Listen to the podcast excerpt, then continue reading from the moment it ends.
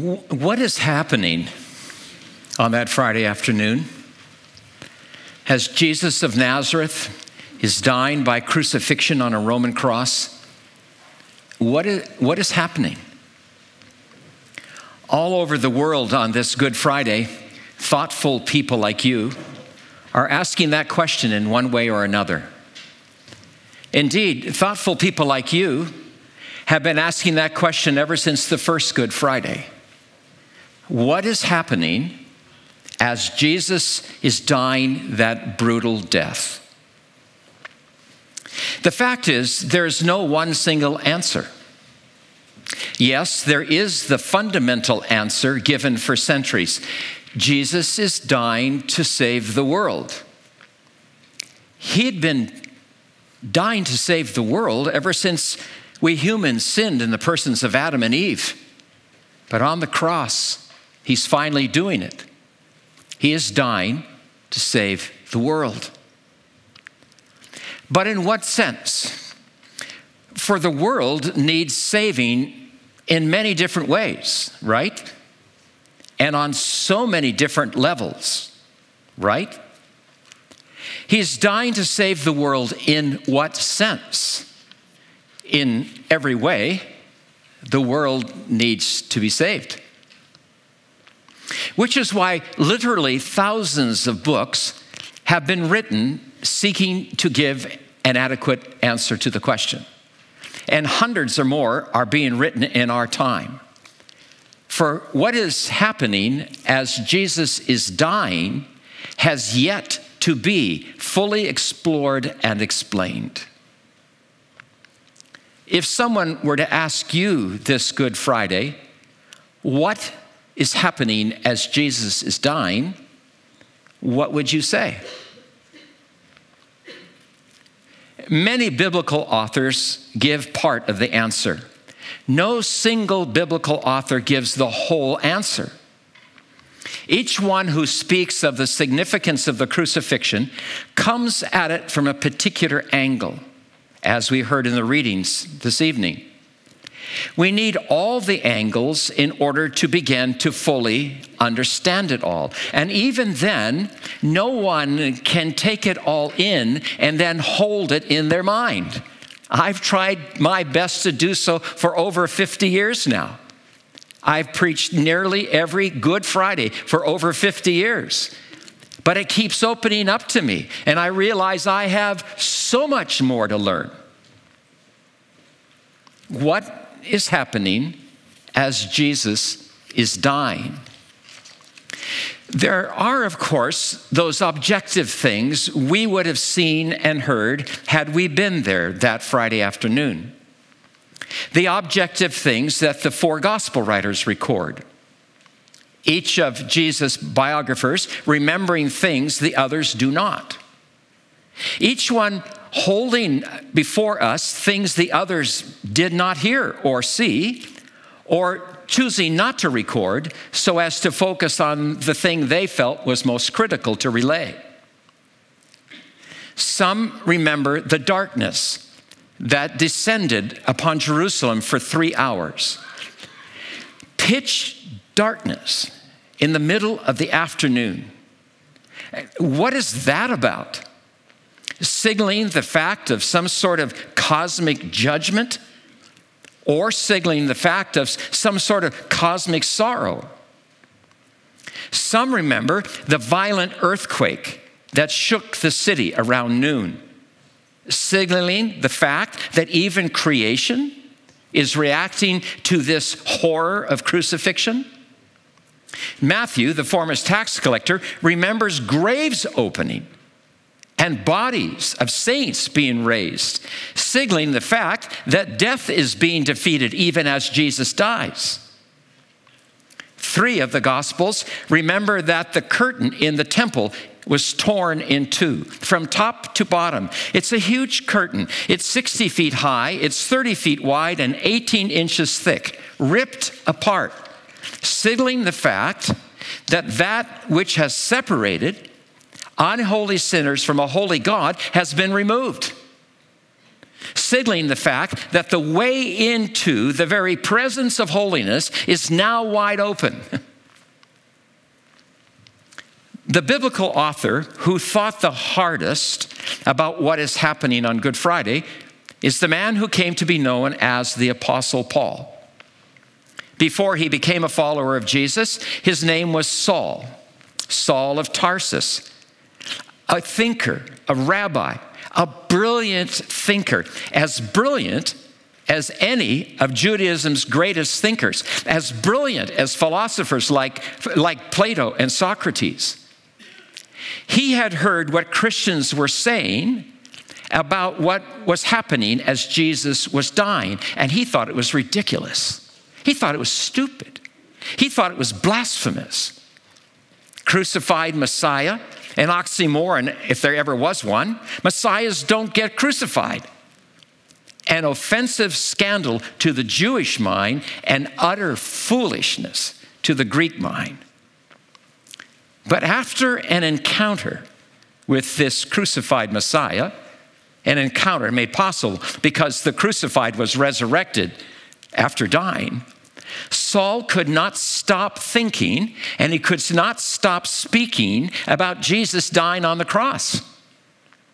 In one of his letters, he stated, I determined to know nothing among you except Jesus Christ and Him crucified. In another letter, he declares, May it never be that I should boast except in the cross of our Lord Jesus Christ.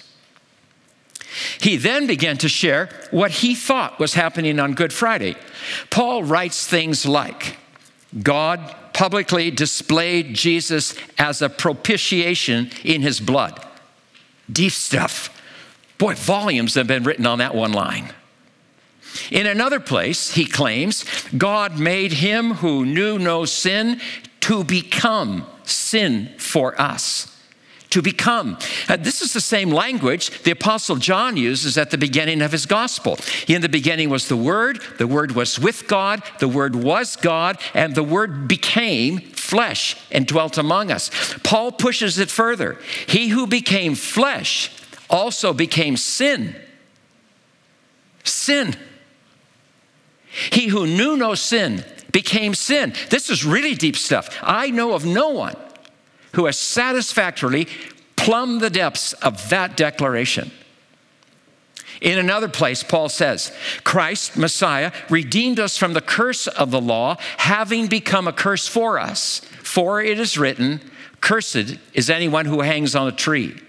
He who became flesh also became a curse he who knew no sin became the curse sin deserves. I determined to know nothing among you except Jesus Christ and Him crucified. And when we ask Paul to tell us more of what he sees as Jesus is happening, he who became sin for us and a curse for us, Paul, like the writers of the Gospels, has much to say, and thousands of books have been written about what Paul wrote on this Good Friday, focus with me on just one dimension of the crucifixion Paul opens up for us. A dimension not given that much attention. It's found in the letter to the Colossians, chapter 2, verses 13 and 14.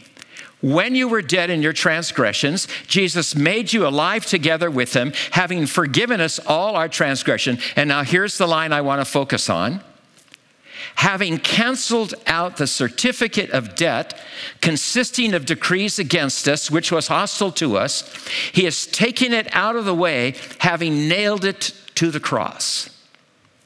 Having canceled out the certificate of debt consisting of decrees against us. Certificate of debt or certificate of indebtedness. Paul is thinking of a kind of IOU it was, in the words of one New Testament scholar, a bond which stated and acknowledged a debt, which makes payment for the debt obligatory, and which sets out certain penalties if payment was not completely rendered for this debt. I'm told that when a person was crucified, such a certificate was placed over his head. A certificate listing his crimes, the reason for which he's given capital punishment, listing all the debts the person owed to the state for his crime. Now, Paul knows that the Roman governor Pilate had nailed over the head of Jesus the sign reading, Jesus of Nazareth, King of the Jews. It's written in the three languages that were spoken in Jerusalem at that time Aramaic, Greek, and Latin. And Paul knows that the religious leaders demanded that Pilate change that sign to read, He said, I am the King of the Jews. For that, in their mind, was Jesus' crime. Jesus falsely claimed to be the King of the Jews. Pilate says, Leave it as I have written it. Not as a statement of Jesus' crime, but as a statement of fact. He is king. But Paul also realizes, Paul also realizes that over the head of the dying Jesus, another sign was posted. The sign was invisible at that time. I, I, had thought about drawing such a sign and then having it projected for us, but then I realized I'd be violating the text, for the sign was invisible. It only can be seen by the eyes of faith. Paul sees over the head of Jesus another certificate stating Jesus' crimes, deeper crimes not just against the state, but against God. A certificate of debt over the head of Jesus, stating Jesus' crimes. Jesus is dying for crimes he committed. Jesus is paying the price for debts he owed. No way. Then to what is Paul referring? To the gospel of the cross, which makes Good Friday so good. Jesus is taking up the certificate of our debts and nailing it over his head as his certificate of debt. He who owed no debt takes up our debt and then makes them his own. As the prophet Isaiah foresaw, Jesus, the suffering servant, would be numbered with the transgressors, he would become one of the sinners. The suffering servant would then bear the sin of many as his own. The suffering servant would then bear the iniquities of his people as his own. Jesus took the certificate of debt we owe and bore it to the cross. Jesus himself bore it to the cross. He, says Paul, nailed it to the cross. He, Jesus, he who knew no sin, nails the certificate of our sin on the cross as his own certificate. He makes our certificate his certificate. He makes our crimes his crime. And he then bears the curse our crimes deserve. Now, how Paul came to see all this, we do not know. And how Paul could understand how Jesus, whose hands were nailed, could nail anything, we do not know. The only way Jesus could have done it is to have nailed that certificate to himself. Somehow, he took up our certificate and absorbed it in himself, which means that when he was crucified, our certificate of debt was crucified with him. Which means that when he was taken off the cross, our certificate was taken off with him. Which means that when Jesus was buried in the tomb, our certificate was buried with him and therefore canceled, canceled. Now, who wrote what is on this certificate? We did. Our, our conscience wrote it out. It's all there in our conscience, even if we try to ignore it. And He wrote it out. He to whom we owe all out obedience wrote it all out on that certificate. And, and what is on that certificate? Here, Paul would have in mind what the First Testament had in mind.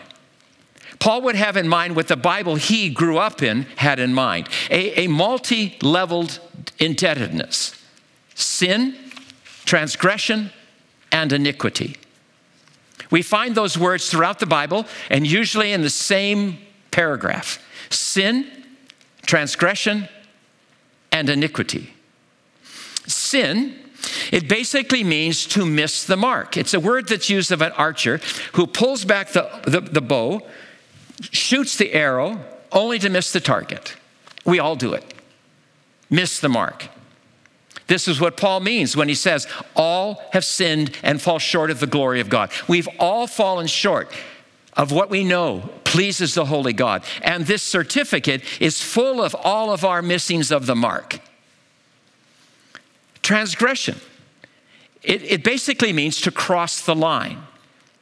The word refers to coming to a gate with a sign that reads, No trespassing, and marching right through the gate anyway which is why transgression is often translated as rebellion. We see the sign, but we rebel against the authority that placed the sign there. We all do it. We transgress. We think that somehow we're above the law and we can do whatever we choose to do. Some transgressions are small, some are big, but all are wrong. And this certificate lists them all.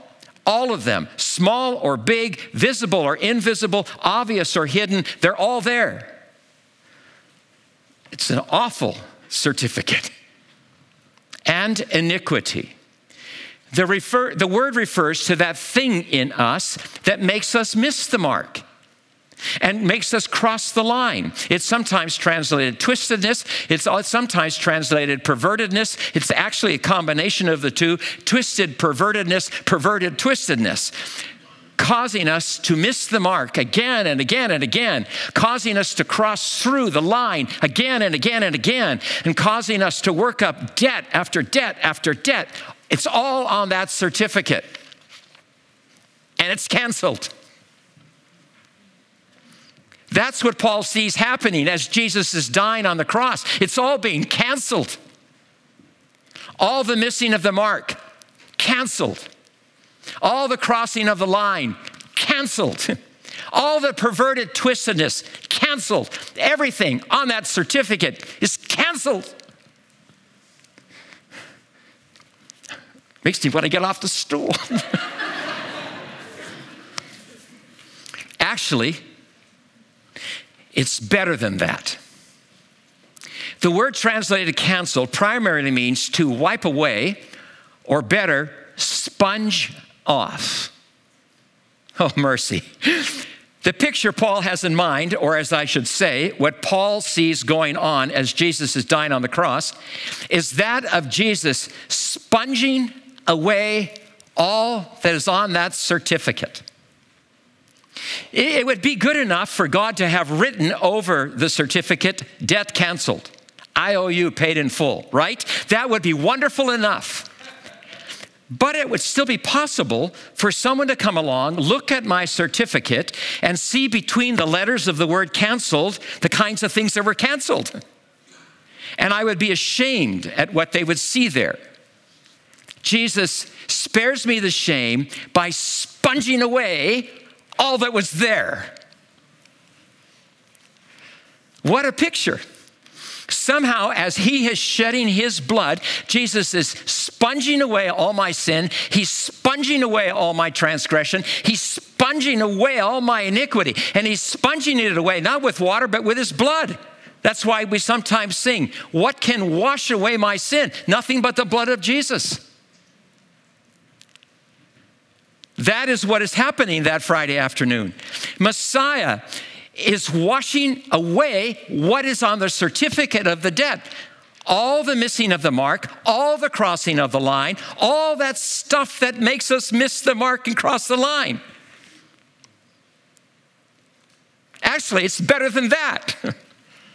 For Paul goes on to say, Jesus has taken it out of the way. The certificate is sponged clean and then removed altogether, taking it away, taking it by him to the grave, never to appear again. It is gone. The certificate is gone. And is this not what is promised to us in the new covenant. The new covenant sealed in Jesus' blood. The last line of that covenant is I will forgive their iniquities and their sin and transgression I will remember no more. Remember no more. Not just canceled, as good as that would be. Not just sponged off, as good as that would be, but removed altogether. And now, the ultimate authority in the universe treats us as though that certificate had never existed. And as a result, we are free to go through the torn curtain. We're free to go all the way through into the presence of holiness we can go all the way in, all the way in. We can go all the way into the life of God as Father, Son, and Holy Spirit. Boy, it's almost too good to be true, is it not? On this Good Friday, that's how I feel. It's too good to be true. Canceled, sponged off, taken away. Can it really be? Maybe for you, but for me? Or you might be saying, maybe for you, Daryl, but for me? Yes, for you, and yes, for me. Oh, Holy Spirit, in this sacred moment, as we gather before the cross, do your deep work in our souls. The deep work of enabling each of us to say today, Jesus did all this for me. I love the second line of the hymn It is well with my soul. My sin, oh, the bliss of this glorious thought. My sin, not in part, but the whole, is nailed to the cross, and I bear it no more. Bless the Lord. Bless the Lord, O my soul.